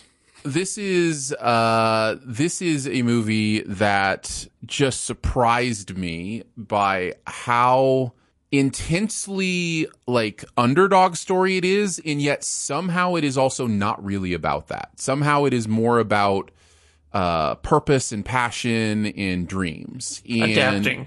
And adapting yes. Um but this movie sings for two main reasons. One of them aaron sorkin screenplay. The dude knows how to write just incredible dialogue. Uh in the second i think is jonah hill and brad pitt uh together. I think their relationship in this movie is just fire to watch. It's just so fun to watch how he brings uh, that speaking of you know uh boardroom scenes that boardroom scene that first boardroom scene with uh jonah hill uh oh, he keeps pointing at him. yes when he keeps pointing When I point at, at him, you, you talk. is just classic stuff um so yeah moneyball is uh i've watched it this year within the last couple months and it just it's better every time it's better every single time i watch it it's just so good Hold on a tick here. I, I, I may just be just now coming to this, but I have to make sure I'm not crazy. So, was uh, uh, Joey King, who was in Bullet Train, Uh-huh. was that his daughter in Moneyball? oh interesting is it Uh, because I think it might be. I wouldn't have put that together if it is, um, but I also wouldn't be surprised if you're right. Um, so yeah, somebody will let us know. Be people. Nope. But she looks just like her, I'll tell you that. Yeah, yeah, Kerris Dorsey and Joey King look exactly the same. exactly the same. Com- Yeah. complete doppelgangers. Yep. Uh, Andrew, what is your number one? Furt Club. Yeah, my number three. Your number one. Bird Club. Irma Furt Club. You know, I don't know which I would which I would least rather be in a fart club or a fight club. I don't know. Yes. You either Fart Club, absolutely. I can win Fart Club. I you don't either know. die from die from contusions and blunt force trauma or methane poisoning. Yeah, you haven't of the- seen my, my me passing wind. That can also cause blunt force trauma. the one rule of Fart Club is silent but deadly. We don't talk Yes. about Fart Club. you know. It's perfect. so we don't drink a Furt Club. Now, uh, Ian, Hello. You just recently saw this, didn't you? Yeah, so my first time watching this was last year. So I, I had it spoiled. I knew exactly what the, the big thing was about the movie. Um, they're all ghosts. Um, Yeah. but it didn't really spoil my enjoyment. Like, it's still, I was expecting to go in just brainless and, hey, it's people fighting each other and there's a twist at the end. But it said a lot more than I was expecting it to say. Um, and I really enjoyed it. I had a really good time. yeah. Yeah, that's the main thing I wanted to to mention is the fact that this, while it, there is you know just brutality and fighting and action, that's such a small part of this movie. Yeah. It is kind of one of those do you like this movie for the right reasons? Movies it's Uh-huh. like in the it's in the Hall of Fame of do you like this movie for the right reasons? Just explain to me what messages you took away. Oh, people Right. punch each other. Oh, you you didn't get it. yeah, yeah. Yeah. Anarchy rules. Oh, okay. Yeah, All right. nope. Oh, yeah. Yeah. Tyler Durden's amazing. Okay. People all right. keep asking me if I know Tyler Durden. Now tell me your feelings on the Joker. Uh, Yes. Oh. Hey, come on. That's not on. I like the No, no, Joker. I just mean, listen, no, you can like the Joker. I'm just saying it is another one of those. Tell me why you like this movie Oh, again yeah, kind it of is. movies, you know? Men are misunderstood. They're great. Like that's not. Nope. That's not the message. Uh, yeah. Talk about Fight Club, Andrew. Um, yeah, uh, it's a one of the most perfectly shot movies I've ever seen. The way he uh, splices in single frames and mentions, you know, splicing in single frames, where you see Brad Pitt and stuff like that, and the slow descent into madness that we see Edward Norton go through, and the way that Fincher captures that on screen and makes a visual visualization of it. It's it's stunning, you know. It's it's a stunning uh, look into the mind of of uh, a, I I almost said a crazy mind, but that's not really fair. A uh, a disturbed mind and what that might look like. Yeah. Yeah. Yeah, it is. Uh, I came to it pretty late, but I didn't know the twist, and it, it got me good. Like, I didn't, I came to this movie not realizing it had a twist. That's how clueless I wow. was. Um, and that is the best way to come to a Of movie with a course. twist. That is the, that is always the best way to come to a movie with a twist. Um, uh, especially a big one. And it nailed me, and I was like, okay, watching it again now. Uh-huh, immediately. I will And forever- 99 was such a good year for movies. Yeah. Yeah, you, Yeah, you should write a this, book The about it. Matrix. I mean, Yeah. You're, not- you're not wrong. so I I saw will this in always theaters be- too. So I'll always be tortured by not knowing. So when I watched the movie, obviously, I knew the twist. I knew what the twist was, and I caught the frame where the reflection is Brad Pitt and not Edward Norton. And I will Hmm. always be tortured by would I have spotted it had I not known? And I don't. And what I would it don't have think- meant to you? And what would it have meant to me? Would I Right, have just yeah. dismissed it? But there's Yeah. a little bit of me that's just like, I'd have figured it out. And that's really all twist movies are about: is who can figure it out the fastest. Yes, that's, exactly. That's all it's about. Yeah. And then whenever your friends bring it up, you get to go, "Oh, I figured it out so much earlier than you." yeah, that's why the village sucks. Yes. Uh, all right. Uh, honorable mentions. Who wants to start us off? What are some of the Brad Pitt movies you want to make sure get? There's, I mean, obviously a lot. yeah. Uh, I will let you guys go first, and then I will just pick up the scraps. okay. Um, interview. Oh, you've all mentioned mine actually. Interview with a Vampire. The Vampire is the only other one. Um, it took me a long time to come around on that movie. Didn't like it the first time. Second time, liked it a bit more. Um, yeah, I just wish it wasn't so damn long. I'm just getting old and crunchy. Yeah. I a- think it's, It's a a long slow for what it burn. It's a really slow burn. yeah. Yeah, yeah, it is. Um, that wasn't on my list. I, I pulled for me the four movies. Well, uh, first I'll just mention The Lost City, which is really recent, but I think, I think is re- a really fun movie, uh, that he is in. So I think that's worth an honorable mention. But other, Yeah. It's like Listen, It's like they in were Lost sharing City. cameos. He, no, he is. Uh, he's a character in that movie. That's not even a cameo. Um, so there are four movies I think that Brad Pitt has been that are severely underrated. So those are the four I put uh, here for the honorable mentions. Uh. One is Fury, um, Yes. which is uh, just an astonishing movie um, and well worth a watch. Uh, Megamind, the animated film, I think is really, really good. Um, and maybe not quite so underrated anymore. I know it's kind of picked up a lot of love over the years. Um, but Megamind is a lot of fun.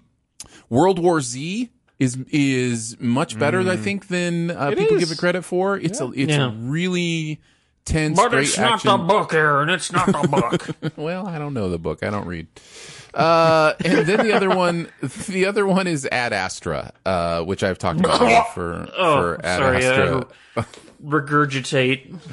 uh, on this show before. Um, but uh, but yeah, I think that one's severely underrated as well. So those are those are my honorable mentions. Uh, what do you got, Andrew? What else? Um, I want to mention uh, the assassination of Jesse James by the coward Robert Ford, Very one of the longest yeah. titles in movie history. It's a slow movie, but man, is it! Vi- it's a visual masterpiece. The way that you know they, I think it, it either won or was nominated for cinematography that year because it's just a beautifully shot movie. Mm-hmm. The score, it's a.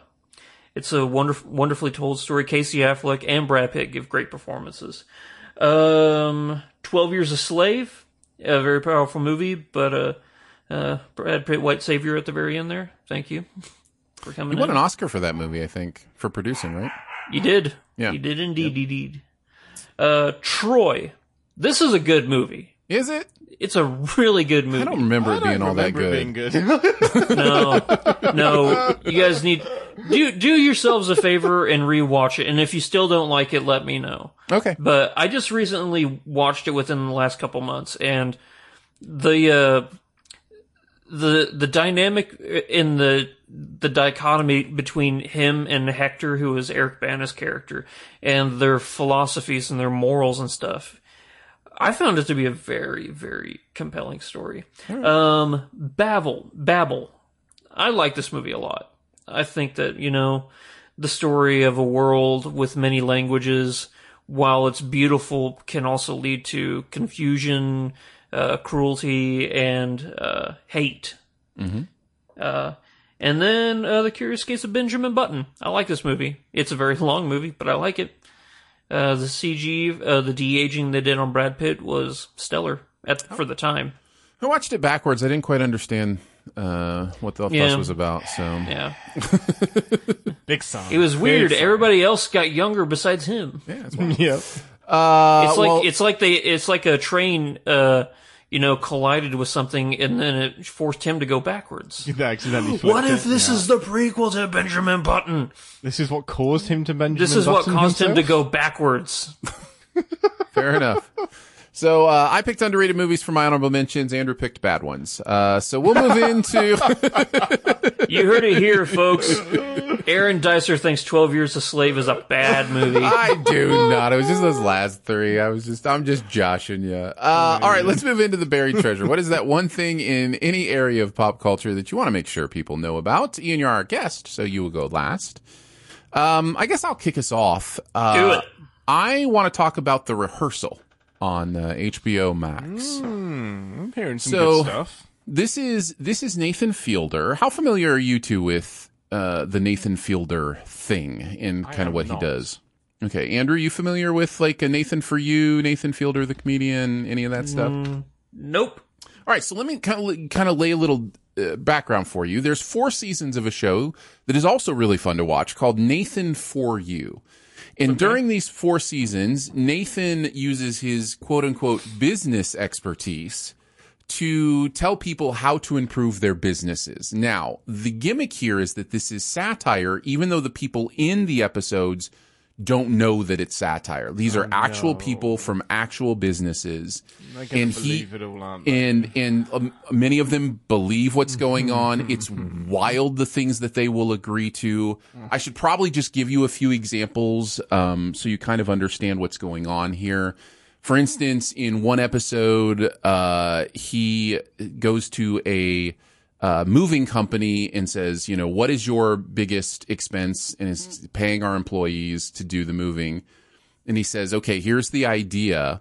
Your employees get, you know, a lot of great exercise, moving stuff. We're going to sell this as a health fitness, fitness craze. We're going to get people to do the moving for you and pay us, uh, to, because they'll be losing weight or whatever. yeah, and I bet they love that. It's it's hard to explain how he makes this work. It's partly his personality, it's partly the sincerity of his delivery.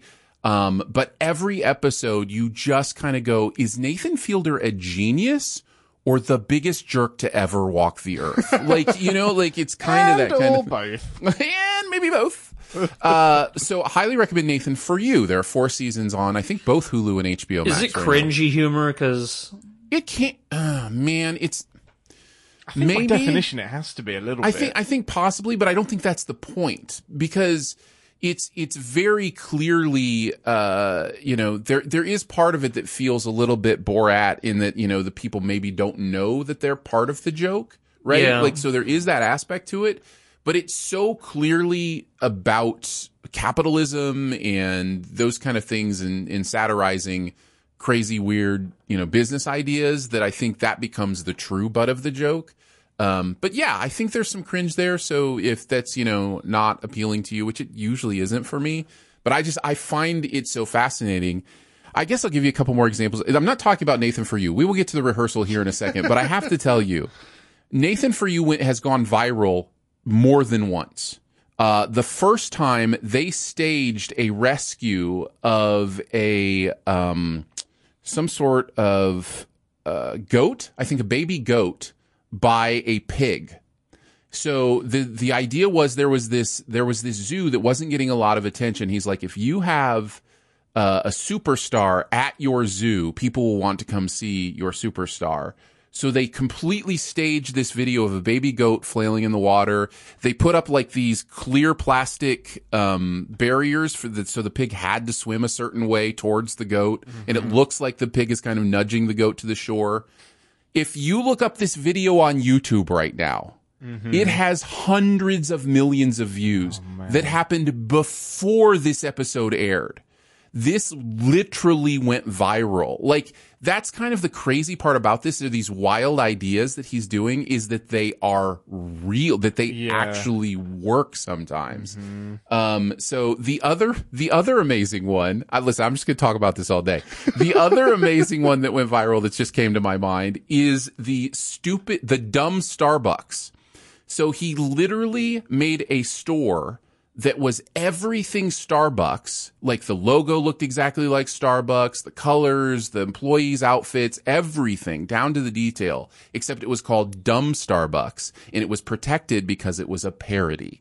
So oh, Starbucks oh, couldn't. Starbucks couldn't come after. He like worked with a lawyer to, you know, figure out how do we make sure that this is parody. He's like, well, you need to establish yourself as a parody artist. So for several months, he would go and do parody songs at like a local karaoke.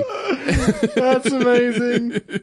And so, and so dumb Starbucks like led the worldwide news for like two weeks. Um, it was just like, and again, before this episode ever came out. so That's it's like, it's wild stuff like that. So this is next level Nathan Fielder. This is the next project. It's called The Rehearsal. It's about four episodes in.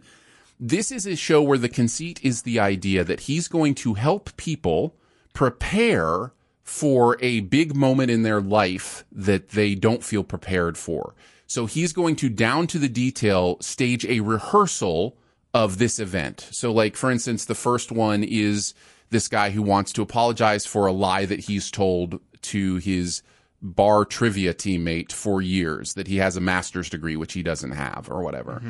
They build the bar down to the biggest detail in a soundstage and they literally hire actors that look exactly like the people that he's going to be, you know, talking to or whatever. And then they just practice and they rehearse or whatever. And this is, in my opinion, a satire about, um, how you, there are just things that you cannot rehearse for. Like they're just, you know, and what happens over the course of the first four episodes is already mind blowing. It's interconnected. There's storylines that are happening. Like this is one of the most genius shows I've ever seen in my life. It's called The I need Rehearsal to and it's on this. it's on HBO Max. So You have um, sold me on it. Is uh, the Nathan for You also on HBO? yes, and Hulu. Uh, I believe Nathan for You is actually on both Hulu and HBO Max, uh, all four seasons. So Wow. So yeah, Nathan for you episodes are like 20 minutes long and there's like, you know, 10 of them per season. So you can get the, through those pretty quickly. The rehearsal, um, are a little bit longer, but there's only four of them so far. Um, so, but yeah, so that is on HBO Max and man, it's, it's fun stuff. It's really, sold it's, me. It's really interesting stuff. So, so yeah, I wanted to give a shout out to it. Um, Andrew, what about you? What's your buried treasure? Well, you guys know I don't listen to music. Like rarely at all. Like uh that that area of pop culture has always escaped me. Like I just the songs I listened to as a kid, they're fine and I just listen to them still. Uh but every now and then I get go round and round. See, Does Ian and? I Ian and I we're we're the same. we got it. yeah. But uh, uh, uh my buried treasure is Post Malone okay, fair enough. because Buried. Buried deep. Yeah, very very deep. Uh, a little indie artist. I hope that you know good things happen for him. But uh, I I listened to him and uh, I, and I didn't know he was the guy who did the uh, that Spider Man Into the Spider Verse song, um, which I only heard during the movie. Uh, but uh, I went on a uh, a binge, I guess you could say, of his songs, and I couldn't find a bad one. I mean, the guy is really, really talented. It's a unique voice. Uh, it's a very pleasant. I mean, I, I, I'm not gonna lie. I did have kind of this preconceived notion whenever I saw pictures of him. I, I assumed it was going to be, you know, mumble rap or something like that. But no, the guy is a genuinely talented artist, and I uh, apologize to you, Post Malone, for having that preconceived notion of what your music would be like. He's a big fan of the show. My Yeah. my my wife uh, was trying to figure out who Post Malone was, and she just kept saying, "You know, the the tattooed white rapper guy that the older women love." I'm just like, Wait, what? What? What is this? I had what? Apparently, he's really popular with middle aged women. Um, so yeah, that, that was interesting to me. So, um, Oh well, you know me. I am a middle-aged woman, so and, you know, uh, I definitely it feel all like makes a- sense. a middle aged woman sometimes. Uh, Ian, what is your buried treasure? No, it's Justin Bieber. I'm just little known artist. No.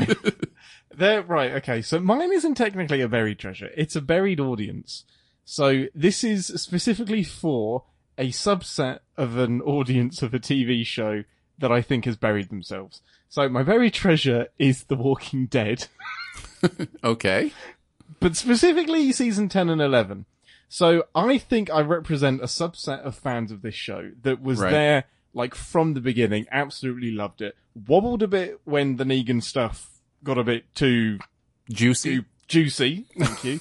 That's when I Uh, left. Still stuck with it after that and then trailed off like season 8 and 9 in particular. Yeah. Trailed off, lost me completely, lost its way.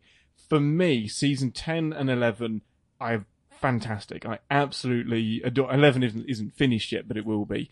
And I wonder if it's because they know the end is in sight. They know they're wrapping up. The pacing is so much better. I care about the arguments that they're having for once. Um, the new characters that are introduced are really entertaining to watch. Um, I just like where the story seems to be heading and what they what they pull off. Um, where Negan's arc ends up is masterful. Like it is so well handled considering where he started and where he came from. They've done things with him that I didn't think were possible. Um, I thought he I've- should have. um, I thought he should have quit when he was ahead. Ah!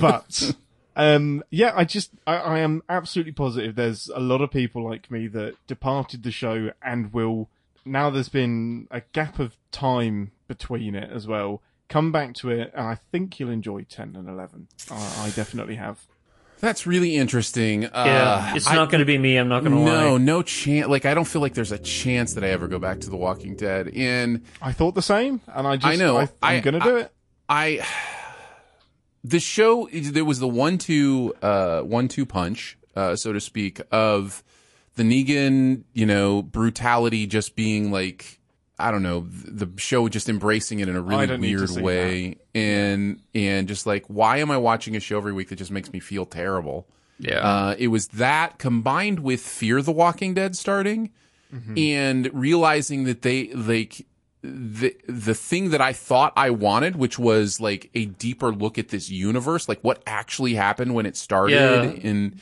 in the beginning of, the epidemic. yeah, what happened in the beginning. And the show was so e- even the Fear the Walking Dead show was so not interested in it that left it moved on so quick for so us. I it was thought so this was quickly the point. it was Yeah. so quickly just another walking dead i was like oh the the people on this show don't actually care about the same things i Hmm. care about seeing in this world and so i was just like i don't i'm not really that interesting add to that the fact that i never felt like there was any chance of any kind of like um here's what the future looks like you know kind of thing here's you know where humanity finds itself There is Um, now. There is, there, there is in this season. I don't, there- there is. I'm I'm really happy with where it's going. Um, and it's the completionist in me. I knew one day there wasn't a chance I wasn't going to watch every episode of The Walking Dead. Having stuck with it for nine seasons, I'm going to watch ten and eleven at some point. So I just Yeah. I pulled the trigger, as it were, and and loaded. I'll up spark note it. Find Yeah. out how it turns out. No, that's the worst. I'd rather you just die in ignorance. Like, don't do that. don't read reading's terrible Don't do that. uh, well, there you go. I will take that. Uh, I will take that to heart. Um, but I don't know if I can, especially when there's so many other things I want to watch. Um, but I'll put I'll put it in the pile This of. one Uh, will be always unfinished, Aaron. Always unfinished. I can live with that. Don't watch Ritchie. I know you can, but he can't. no, he knows me too well. He knows me too well. Uh, that is The Walking Dead. Still on AMC, I'm assuming. Uh, I don't know in America, but it's on Disney Plus. Yes, it is still on AMC. I'm not kidding. It is on Disney Plus. That's amazing. England. Uh, and then Post Malone, you can find uh, wherever you listen to your music, and the rehearsal is on HBO Max. Well, we did it, guys. We did a podcast, and you wouldn't Yeah. know it by listening to this, but it was quite an adventure. Uh, Yeah. A week spanning Because. Phil is that good, nobody even noticed. Nobody even knows. This is technically the longest episode. in the history of Sip Pop. It's literally cast. a 24, no, 26 if you hour. want to count the original proposed record date, it's Oh, actually no, five it's like- days long. It's a five day long podcast. Yeah.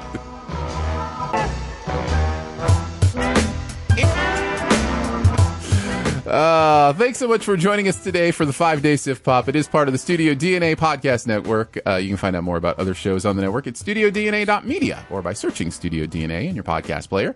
Huge thanks to Andrew for hanging out again today. Aaron, this is as far as we podcast. No further. no further. Uh, huge thanks to producer Phil for producing the audio and video show. Thanks, Phil. Thank you. Seriously, thank you, Phil. yes. and thank you to Ian Whittington for joining us today. Don't kill me just because I bleed. Uh, Ian, where do you Um, want to send people this time? Uh, exclusively to Captain's Pod because we're doing fun things like we are interviewing people in the Star Trek universe. So I think the episode that comes out after this episode that you're listening to of Sith Pop will be in, um, interviewing the uh, lead writer for Star Trek Prodigy. Um, and that's going to be fun. It's going to be cool. He has secrets. He knows things about Captain Janeway. So come and find the secrets. Very nice. Uh, well, yeah, you can check uh, Captain's Pod just by searching for it in your podcast player. Um, you can indeed. Yeah. So, and you should be able to find it there. Uh, thank you to our SIFTPOP members as well. Uh, support starts at three bucks a month. You can check out all the different levels, uh, bonus podcasts, all sorts of fun stuff. You can get there. That's patreon.com slash siftpop. Lots of ways to connect with the podcast. You can leave a comment, a rating, or a review at Apple Podcasts, or you can email us at feedback at siftpop.com. And finally, if you're having a good time, your movie loving friends will probably like the show too, so let them know about it and that listening is much easier than remembering to pack an extra dose of antivenom. We will be back next week with probably bodies, bodies, bodies, uh, and maybe some Oh, uh, thank other goodness stuff. I'm not here. I saw sorry, I saw the trailer for that and it looks terrible. I dislike everything Really? about this movie. Every- I'm so I know glad I don't watch trailers. Grumble. Yeah, grumble, whatever. satire, grumble, grumble. Uh, yeah, Vengeance, Bodies, Bodies, Bodies, 13. Li- There's a lot of interesting movies that are kind of dropping here, and we will be talking about them over the next few weeks because we're also kind of in that place where there aren't any big releases. So, um, yeah, just kinda there's a, there's always a lull, right? That transition between July and August, or maybe Mm-hmm. the beginning of August, where nothing's coming out. yeah, but we've got some stuff to catch up on and a few things in the future. So we'll keep you updated on that as we know. But uh, thanks for listening. Bye. Bye.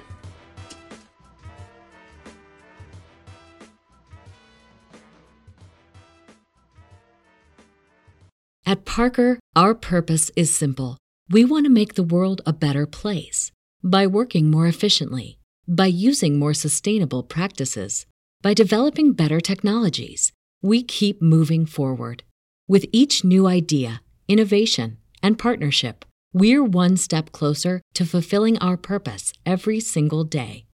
To find out more, visit parker.com/purpose. Parker, engineering your success.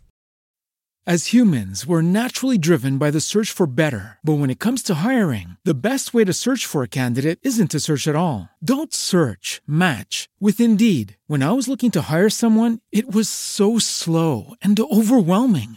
I wish I had used Indeed. If you need to hire, you need Indeed. Indeed is your matching and hiring platform with over 350 million global monthly visitors, according to Indeed data, and a matching engine that helps you find quality candidates fast. Ditch the busy work. Use Indeed for scheduling, screening, and messaging so you can connect with candidates faster. And Indeed doesn't just help you hire faster. 93% of employers agree Indeed delivers the highest quality matches compared to other job sites. according to a recent Indeed survey. And listeners of this show will get a $75 sponsored job credit to get your jobs more visibility at Indeed.com slash podcast. That's Indeed.com slash podcast. Terms and conditions apply.